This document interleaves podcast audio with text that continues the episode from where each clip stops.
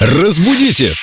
Далее! С нами в студии культуролог Виктория Полякова. Вика, привет. Привет, ребят. К тебе очередной вопрос, предложение разобрать фразу, сложную конструкцию. М, мое любимое. Вопрос от меня. Я тут задумался над фразой «Все, что не делается, к лучшему». Тебя интересуют психологические аспекты или какие-то другие? Нет, э, смотри, э, часто всякую ерунду, э, если без мистики, которая делается, ну, нельзя признать, что она делается к лучшему. Но вот если фраза звучит как «все, что не через «е», не делается к лучшему», с этим я бы еще согласился. Ну да, как лентяй. Ну, то, то, что не сделано, оно, в общем-то, вреда никакого и не нанесет.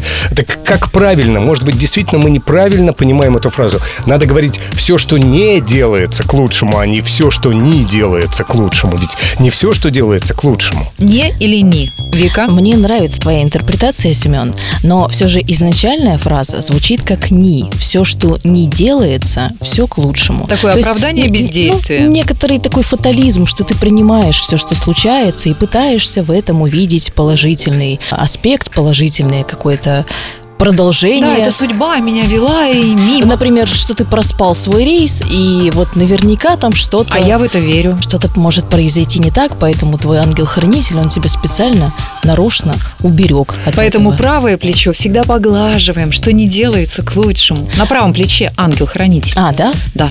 Будем знать. Но э, мне нравится версия Семена, что все, что не делается, к лучшему.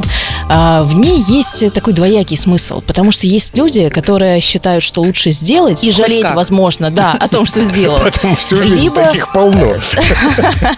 чем что-то не сделать и жалеть о том, что ты даже не попытался это сделать. Здесь, конечно, философский больше аспект. Ты у нас такой философ, Семен. Ну, я тогда буду говорить все, что не делается к лучшему, а правильно все, что не делается, то к лучшему. Спасибо, Вика.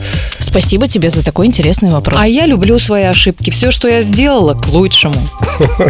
Идеально. Давай зададим Лене этот сакраментальный вопрос. Если бы вам предоставилась возможность изменить свою жизнь?